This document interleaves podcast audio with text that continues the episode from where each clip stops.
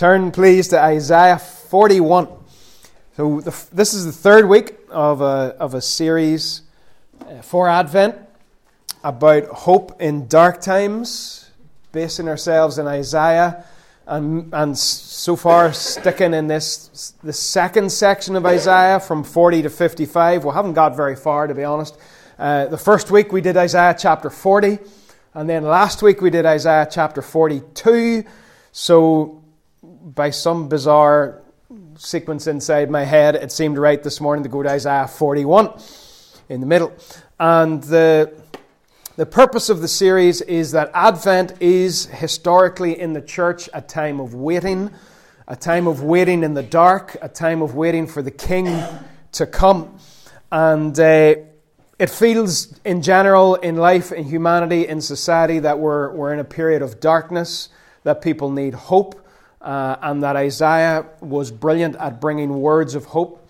These words were written to the exiles about 150 years before they got them. Isaiah wrote them down and he rolled them up and he kept them safe, gave them to his disciples, and they then passed them on when the time was right. So let's read uh, from Isaiah 41. Be silent before me, you islands. Let the nations renew their strength. Let them come forward and speak. Let us meet together at the place of judgment. Like last week, it's an invitation. It's a, it's, it's a courtroom sort of a scene again where God is inviting the nations who do not trust in Him to come and put forth what they do trust in. Verse 2 Who has stirred up one from the east, calling him in righteousness to his service? One from the east is a king called Cyrus, who we know came, uh, took over Babylon and allowed the exiles to go back home to Jerusalem. And God's asking, who stirred him up? Who did this? Come on. He hands nations over to him and subdues kings before him. He turns them to dust with his sword, to wind blown chaff with his bow. If somebody like that is on their way to town, you're worried someone who, who turns them to dust, who, who turns them to wind-blown chaff, who subdues kings. If Cyrus is coming, people get scared. He pursues them and moves on unscathed by a path his feet have not traveled before. Who has done this and carried it through, calling forth generations from the beginning? I, the Lord, with the first of them and with the last, I am He. In other words, Cyrus came, but it was God that brought him. It was God who was at work in the, in the, in the, the machinations of history and how this, this king, this ruler, worked to deliver God's people. Verse 5 The islands have seen it and fear. The ends of the earth tremble, they approach and come forward. They help each other and say to their companions, Be strong. The metal worker encourages the goldsmith and the one who smooths with the hammer. That's weird. I've never smoothed anything with a hammer. anyway, uh, the one who smooths with the hammer spurs on the one who strikes the anvil. One says of the welding, it is good. The other nails down the idol so it will not topple. We will go beyond that a bit in, in the chapter, but that's, that's where we're, where we're start, stopping for now. In Isaiah 41 at the start, God has declared what he is doing with this guy Cyrus. He's called this one from the east who's going to come and deliver his people.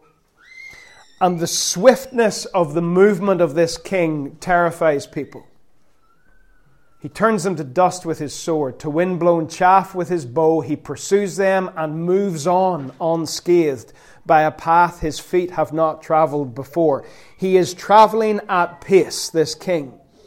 And, and there would have been rulers and kings at that time in history, and they would have come and they would have taken over a nation and they would have uh, conquered a people and then immediately move on somewhere else and then immediately move on somewhere else. There's a great quote about Alexander the Great. I'm not sure where it comes from or how accurate it is, but it goes something along the lines of When Alexander looked at the breadth of his domain, he wept, for there were no more worlds to conquer. These guys just moved from place to place and took over. and they moved with a, with a pace and a speed that struck fear into people. And one of the things that has gone on in our world in the last couple of years, and probably in a lot of our lives individually and personally, is disappointment, discouragement, and disaster coming at an unprecedented pace. This word unprecedented has become the buzzword of the last three or four years. Where you, you don't have time, you're still dealing with one disappointment or one discouragement or one disaster, and another one comes. There's no break in between. There's no sort of period of, right, we have dealt with this, and then a few years of, of quietness, and then we deal with that. Globally, while we are still reeling from COVID, another disaster comes in the form of a war. And then another crisis follows that in the, in the form of the, the cost of living crisis. One thing after another, relentless speed, like one of these ancient kings coming across the land, just moving at pace, conquering and conquering relentlessly, ruthlessly. That's a bit like what the world has been this past few years. Just one thing after another with no time to recover in between. And individually, that's globally, individually, you might feel that as well. Many of us over the past few years, you might feel like you've lurched from one disappointment or discouragement or disaster or crisis to another. And you just wish you could have a year or two off. And whether it's a small thing, it's not, you know, calling it a, a, disaster might be a big word. Maybe it's just challenges in work and you deal with one and then immediately another one comes. It could be relational, it could be financial, it could be something in family, it could be something in health, it could be grief. But there just seems to be no recovery time between one crisis and the next one. You're like, I've just dealt with that. Give me six months to catch my breath, and then you can bring another crisis. But but it doesn't seem to be like that for a lot of us. One thing just comes upon another. And another word that has been used an awful lot lately, as well as that word unprecedented, is the word crisis.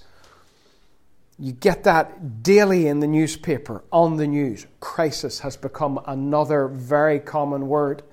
And I looked it up to see what, you know, what the, I love the, the background of a word. I like to, I love to know where has it come from? How was it used hundreds of years ago in different languages? How did it come to, to be what it is now?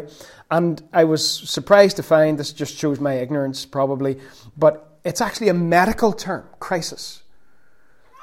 And in the, in the world of medicine, a crisis is a sudden intensification of symptoms in the course of a disease. So somebody's already unwell, and then they hit a point which is medically described as crisis when everything just ramps up and gets worse. Crisis. And it actually comes from a Greek word, and the Greek word is crisis, and it means decision. It's like a turning point. The nations in these verses are in a crisis.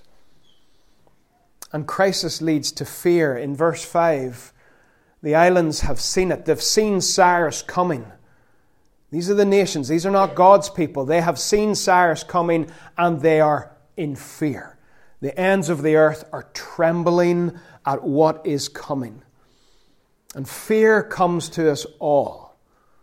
Whenever, you know, think about fear. Whenever you're a child, you're scared of things that aren't there monsters and, and the boogeyman and whatever. And whenever you're an adult, you're scared of things that are there bills and health reports and, and whatever. And any time that we go through a season of crisis, intensification of, of whatever we're going through, fear can very quickly creep in after that. Mark Sayers, who I've quoted a lot over the past couple of years, says uh, on the back of his most recent book Crisis is a great revealer. It knocks us off our thrones, it uncovers the weaknesses in our strategies, and brings to light our myths and idols. We're going to look a wee bit at idols as we go on. Crisis is a great revealer. Our past strategies run aground, smashed by unpredictable and chaotic waves. Now, that's the last three or four years. Unpredictable and chaotic waves. Bang, a wave comes and crashes in, and then another one, and then another one. And the strategies, the coping mechanisms that serve us don't serve us anymore. We need to do something different. And whenever crisis and fear comes, there are, there are two options that come with it. I've lost my first option. There's my first option. Let me read verses 5, 6, and 7 from, from 41. The islands have seen it and fear, the ends of the earth tremble. Now, here's the, the wrong option when crisis comes.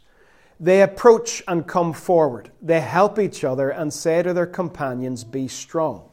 So the picture is two people who do not trust God trying to encourage one another. You know, you know chin up, take a deep breath You'll be all right. You'll be fine. Chill. Come on. It, it's grand. Be strong. We're going to make it. And then they go on and they say, The metal worker encourages the goldsmith. The one who smooths with the hammer spurs on the one who strikes the anvil. One says of the welding, It is good. The other nails down the idol so it will not topple. Option one in crisis and fear is to increase production in the idol factories. And that's what these nations would have done. The fear of what was coming upon them was so strong that they would go into this frenzy of making new idols. And it's madness, and God mocks it. And I love it when God mocks stuff in the Bible. You still, you're allowed to sort of laugh or smile as he mocks his enemies, as he mocks idolatry, which is what he does in this section of Isaiah. But don't we do this sometimes? When crisis comes, we start to reach out for things to lean on other than God. And that's surely where a lot of addictions come from when people can't cope with the pressure and they start leaning on other things in order to try to prop them up. They give one another false, empty encouragement. They say to each other to be strong, but they are absolutely weak and they're terrified. And we have this, this talk of how the, the, the different workmen, the different craftsmen work together in order to produce an idol. And it's, it's utterly crazy.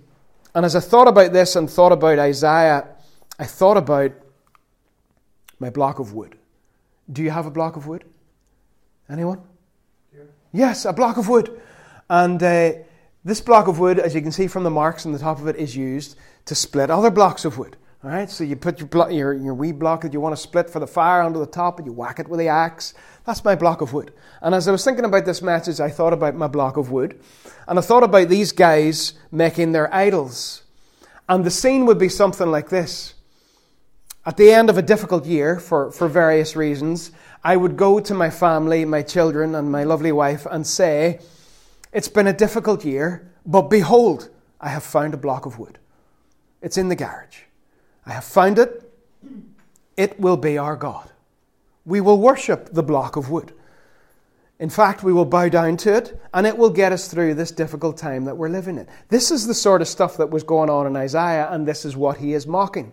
He goes on to, to do it further in, uh, in chapter well, in 41 7, they, they start off with their block of wood, and then basically they say, well, it's not shiny enough to get us through the current crisis.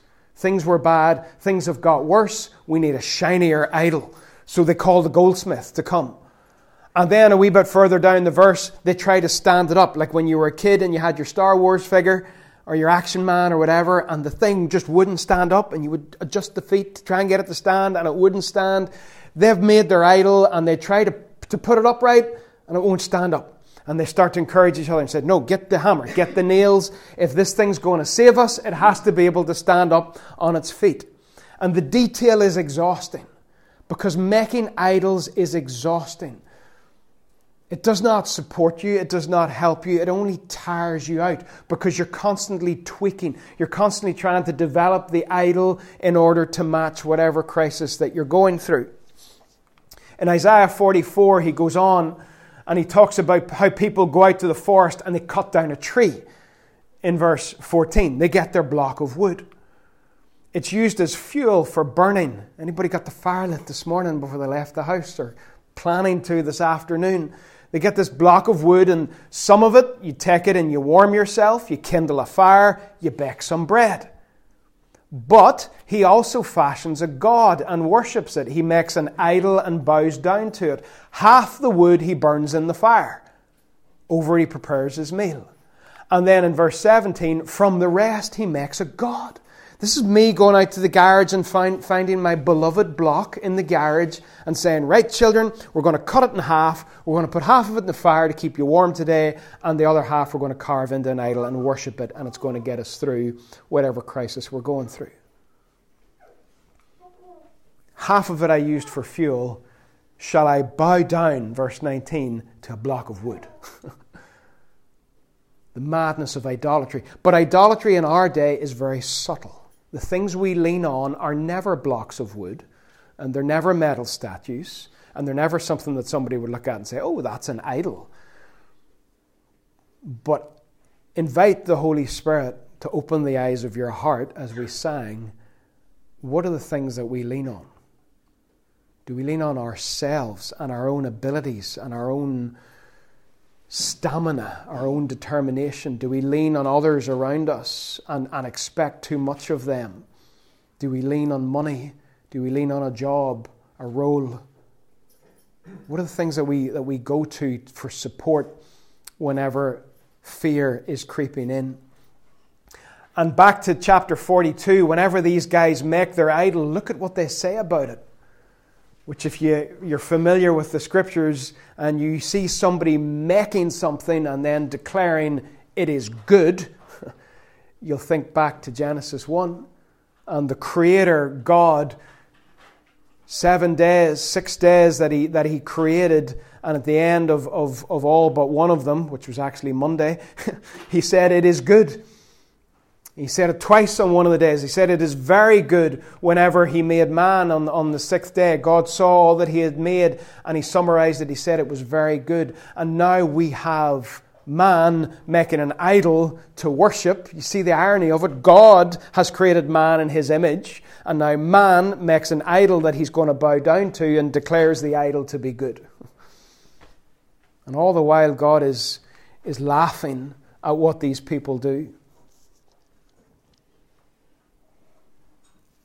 The other option that we have, option number one, whenever fear comes, is to increase the production in our idol factories to make things to lean on. The other option is to trust God. There are only two options. you know, that's it. That's it. Whatever you do will fall into one of those two options. Either you will trust God or you will choose to place your trust somewhere else. In this case, idols.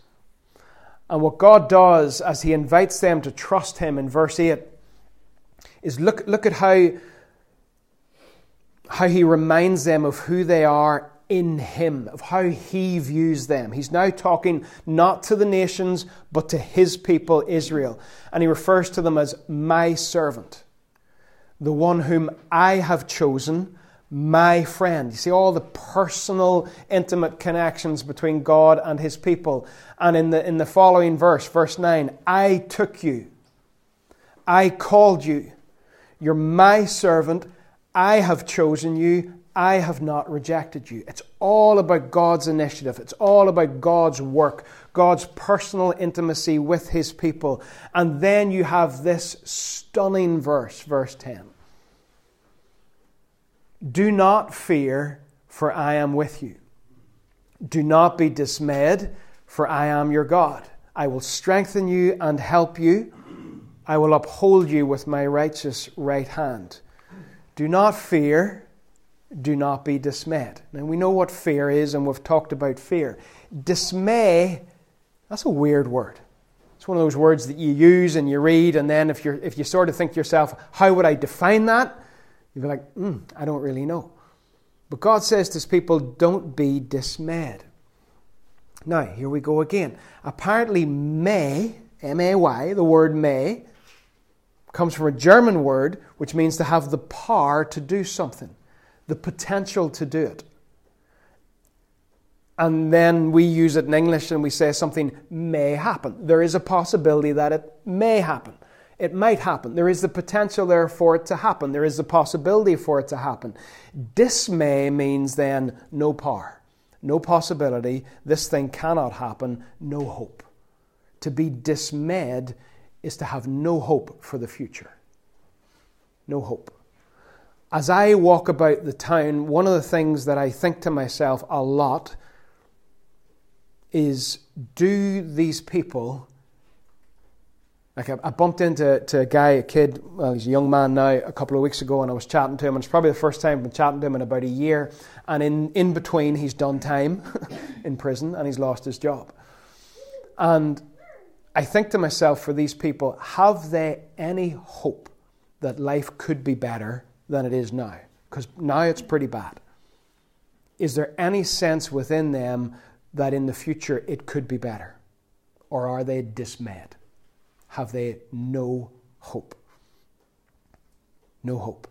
The dictionary defines dismay as concern and distress caused by something unexpected.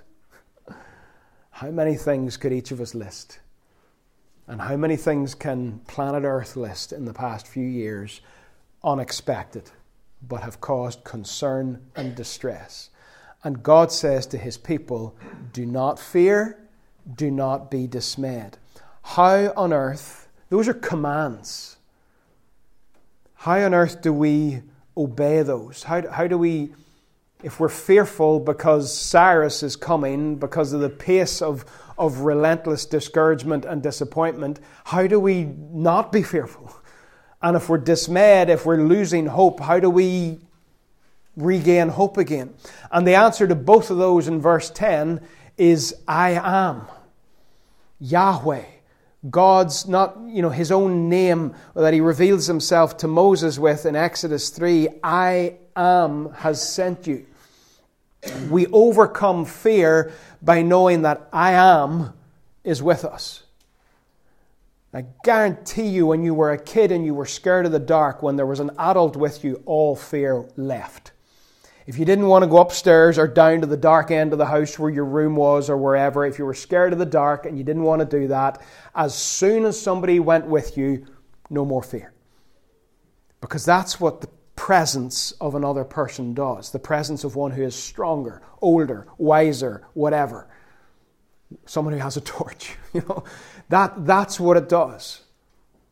And God says, Do not fear because I am is with you. Not just your mate, your older brother, your mum or dad. I am. Yahweh is with you. And that's why you do not need to be afraid. And that's the promise that God gives to his people over and over again. Isaac got it, and Joseph got it, and Moses got it, and Joshua got it, and we get it. It over and over again is the promise that caused people to step out and do the things that they did. They were maybe hesitant. They weren't sure. They were like, we can't do this. We are weak. And the thing that God said every time, and the thing that Jesus said to his disciples was, I will be with you. And whenever God's people heard that, then their response was, okay, let's go. That was always the deal breaker, the presence of God with his people. So we overcome fear by knowing that I am is with us. And we overcome dismay. Remember, dismay means no hope for the future, no sense of, of potential or possibility that anything can be any better than it is now. And for a lot of us here, we're quite comfortable, and things right now are, are pretty good. But for a lot of people in our community, things right now are horrendous, and there is no sniff of a ghost of a chance that they're going to get any better. No hope. Dismay. For, the, for God's people who are dismayed, the promise is, I am your God. The false gods of the nations that are reeling in fear at, what, at what's going on, those false gods are blocks of wood. Whereas for God's people, their God is Yahweh, is I am, is the Creator. Do not fear, I am with you. Do not be dismayed, I am your God. And then three promises come still in this cracker verse. I will strengthen you. I will help you. I will uphold you with my righteous right hand. Do you remember the wobbly idols? That the, the manufacturers had to sort of, you know, once they tried to get it to stand up, it kept falling over and they had to nail it down. God says, no, no, no, not like that with me. These people are trying to build an idol. The idol can't stand up and they're trying to lean on something that can't even stand up. And God says, no, with you, with you, my people, I'll hold you up. It's not I'm just going to give you something steady to lean on. I'm actually going to steady you. I'm going to hold you up. And in the, the verses after, God talks about how their enemies will disappear. All who rage against you will be ashamed and disgraced. Those who oppose you will be as nothing. Though you search for your enemies, you'll not find them. They'll be gone. Those who wage war against you will be as nothing at all, for I am the Lord your God who takes hold of your right hand. That's another thing we do for children. And we do it so instinctively we don't even think about it. Whenever we're about to cross a road or, or anything that's remotely, you know, has potential for danger, the hand goes out and you grab hold of them. God does that for us. He says, Do not fear, I will help you. The enemies disappear. And I can't help but think of Jesus, who, when that woman was brought to him caught in adultery, after he had bowed down and you know, written on the ground, whenever he straightened up again, he said to her, You know, these religious guys standing by with the stones ready to destroy her, he said to her, Where are they? He looked around and the enemies were gone. The last few verses that I want to look at this morning, verse 14, I wonder what terms you use for the special people in your life? You know, what little cute phrases or, or whatever do you, do you have for, for those that you love, you know, sweetie and pet and whatever? In Isaiah 41 14, God calls his beloved people worms. Isn't that encouraging? Do not be afraid, you worm. Lovely, isn't it? In the New Testament, it's a wee bit better. We're sheep. uh, stupid and smelly and prone to all sorts of diseases and dangers.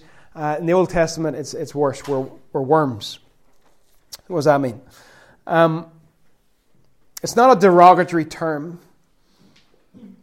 It is God letting us know what we already know about ourselves. We are weak, and we are feeble, and we are downtrodden, and we can't progress very far on our own. Do not be afraid, you worm Jacob. Little Israel, do not fear. I myself will help you, declares the Lord your Redeemer, the Holy One of Israel. Now, you see what God's going to do with this worm. A worm moves a small amount of earth you know, over the course of its life. God says to his people, You feel like a worm. You're downtrodden, you're weak, you're small, you are neglected and seen as being of no value. But he says to them, See, I will make you into a threshing sledge, new and sharp with many teeth. I don't have a threshing sledge, and you probably don't either. But it basically would have been a, a heavy piece of wood, maybe like a, pallet, you know, before somebody pulled it apart and made a nice wall of it.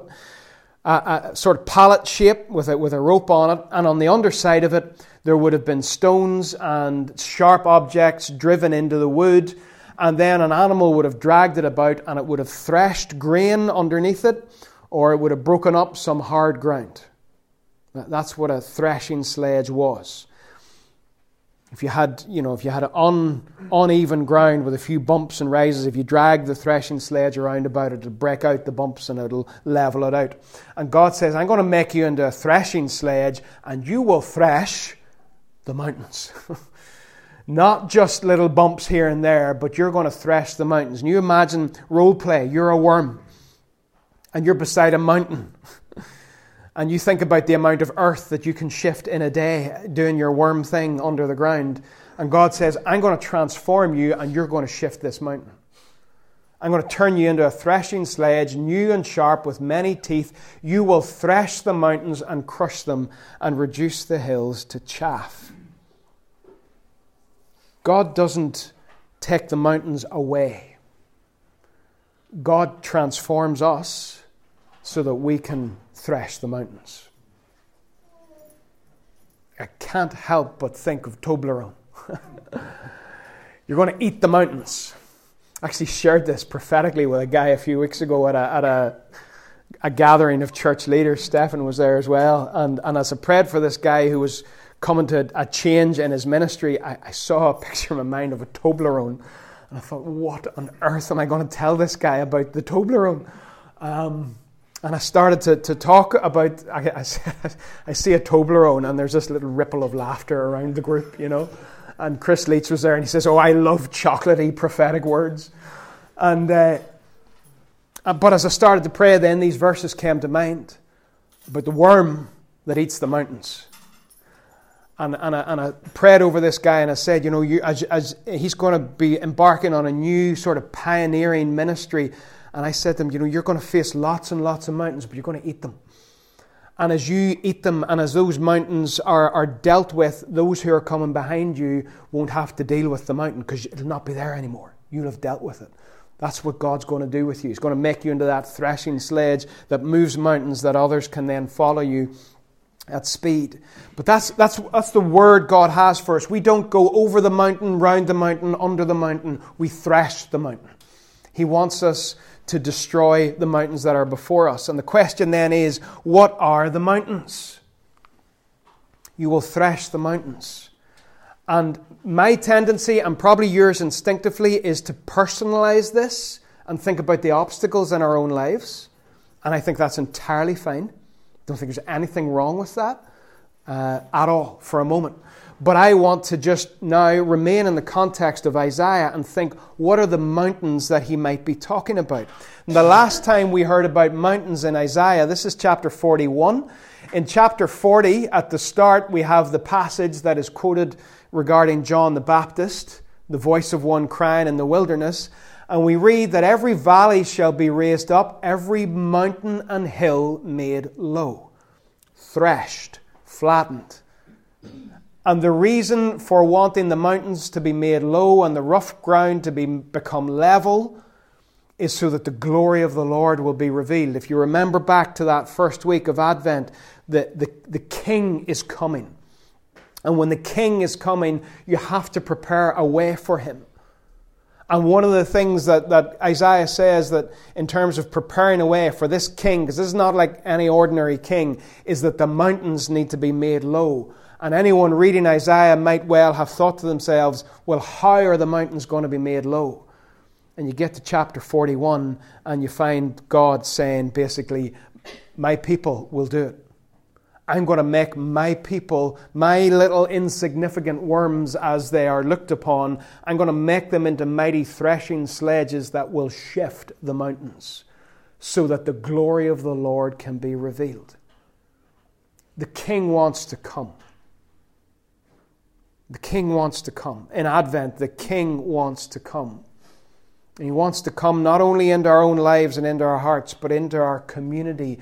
And there are mountains that need to be threshed in order to make a way for the King to come. And God says, I will use my people. I will use Jacob, the worm, to thresh the mountains. There are mountains in this community.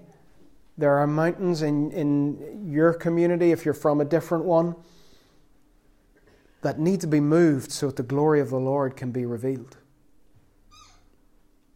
And the mountain could be abuse, it could be poverty, and it could be addiction, it could be grief, it could be loneliness, and it could be Satanism and witchcraft.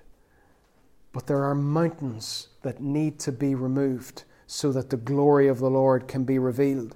And what God basically wants to do is turn this into this worms into wrecking balls that can destroy and shift out of the way the things that hold back the revelation of the glory of God in a community, in a town. And again, as we saw before in Isaiah, it is only in our weakness that this will happen.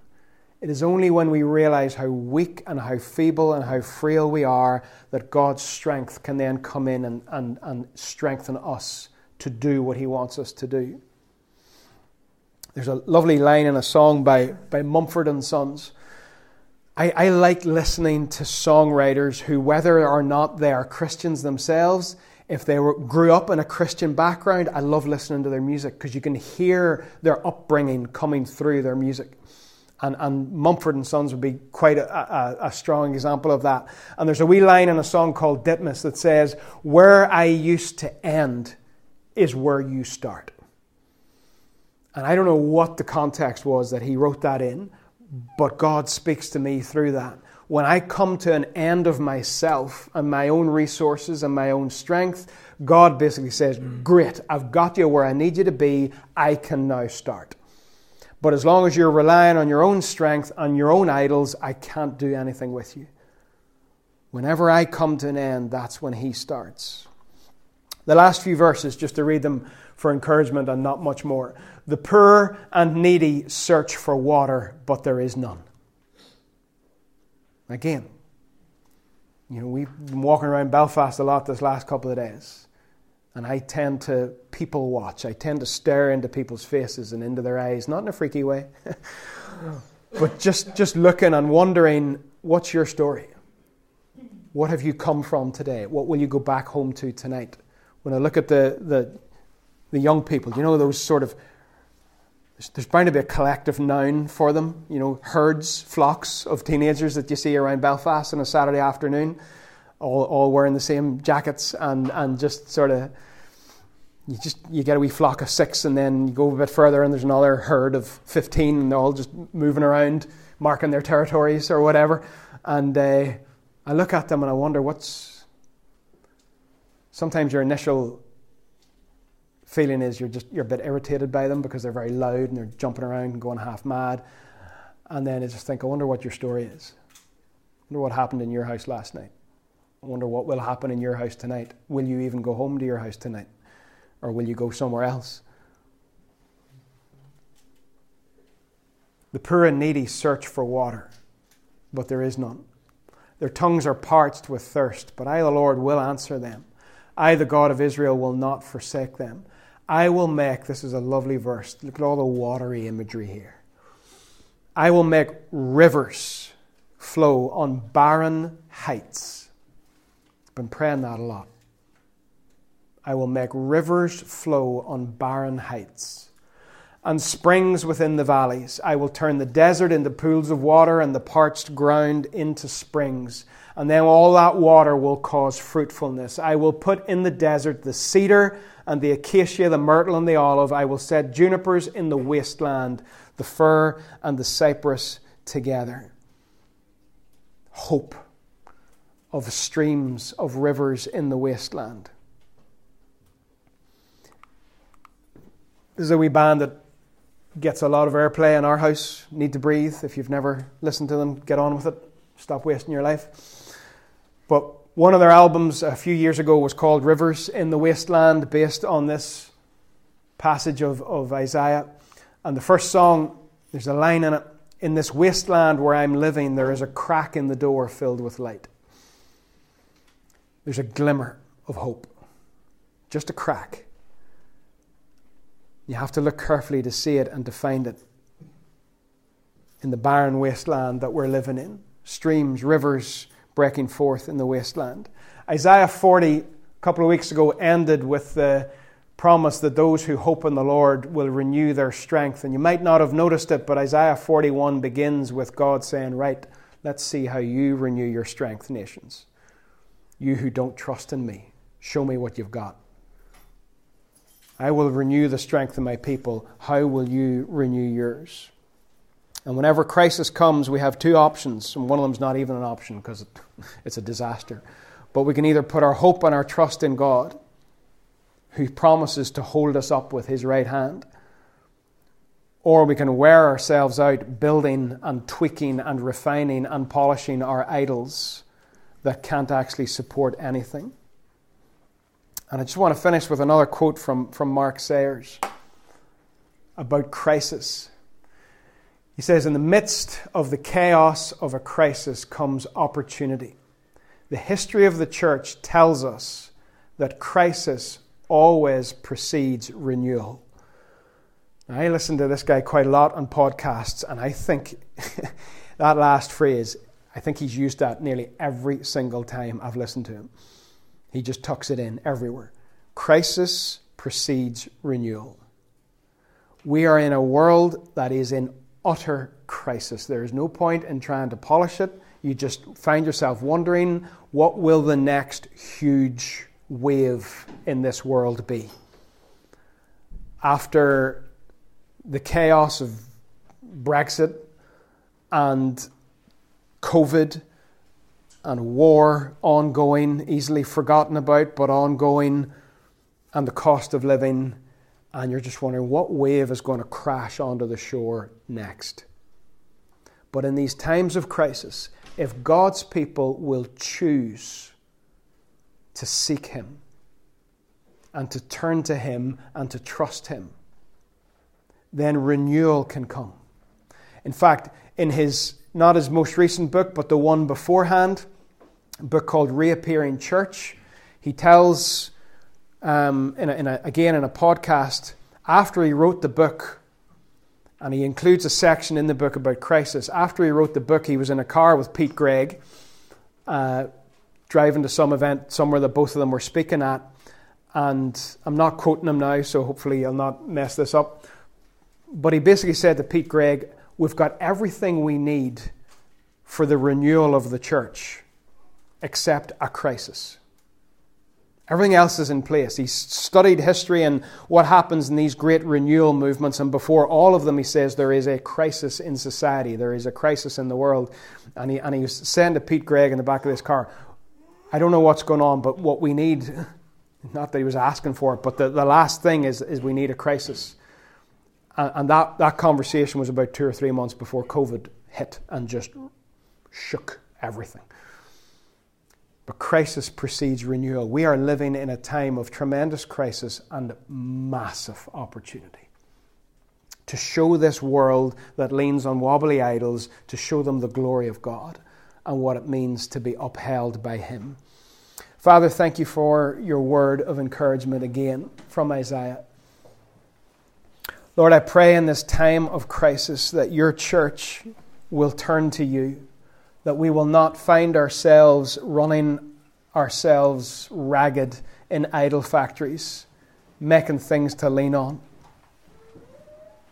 But Lord, that we will reach out and that we will trust in you, that we will not be afraid because you are with us, and that we will not be dismayed or hopeless about the future because you are our God. Thank you, Father, for the strength that you give us. Thank you for the help that you give us. Thank you that you hold us up, Lord. Uh, Father, I just ask that we will not miss in these years that we're living in this tumultuous time on the earth, the like of which has not been seen for generations, that we will not miss the opportunity to cry out to you for renewal, that your church will not sleep through this, Lord. Please awaken our, our hearts, our spirits, to cry out to you for, for rivers in the wasteland, for glimmers of hope to come in these dark times that we're living in, Lord. And Father, as we worship you, we ask that your Holy Spirit would move in this place and bring further strength and encouragement to your people. In Jesus' name, amen.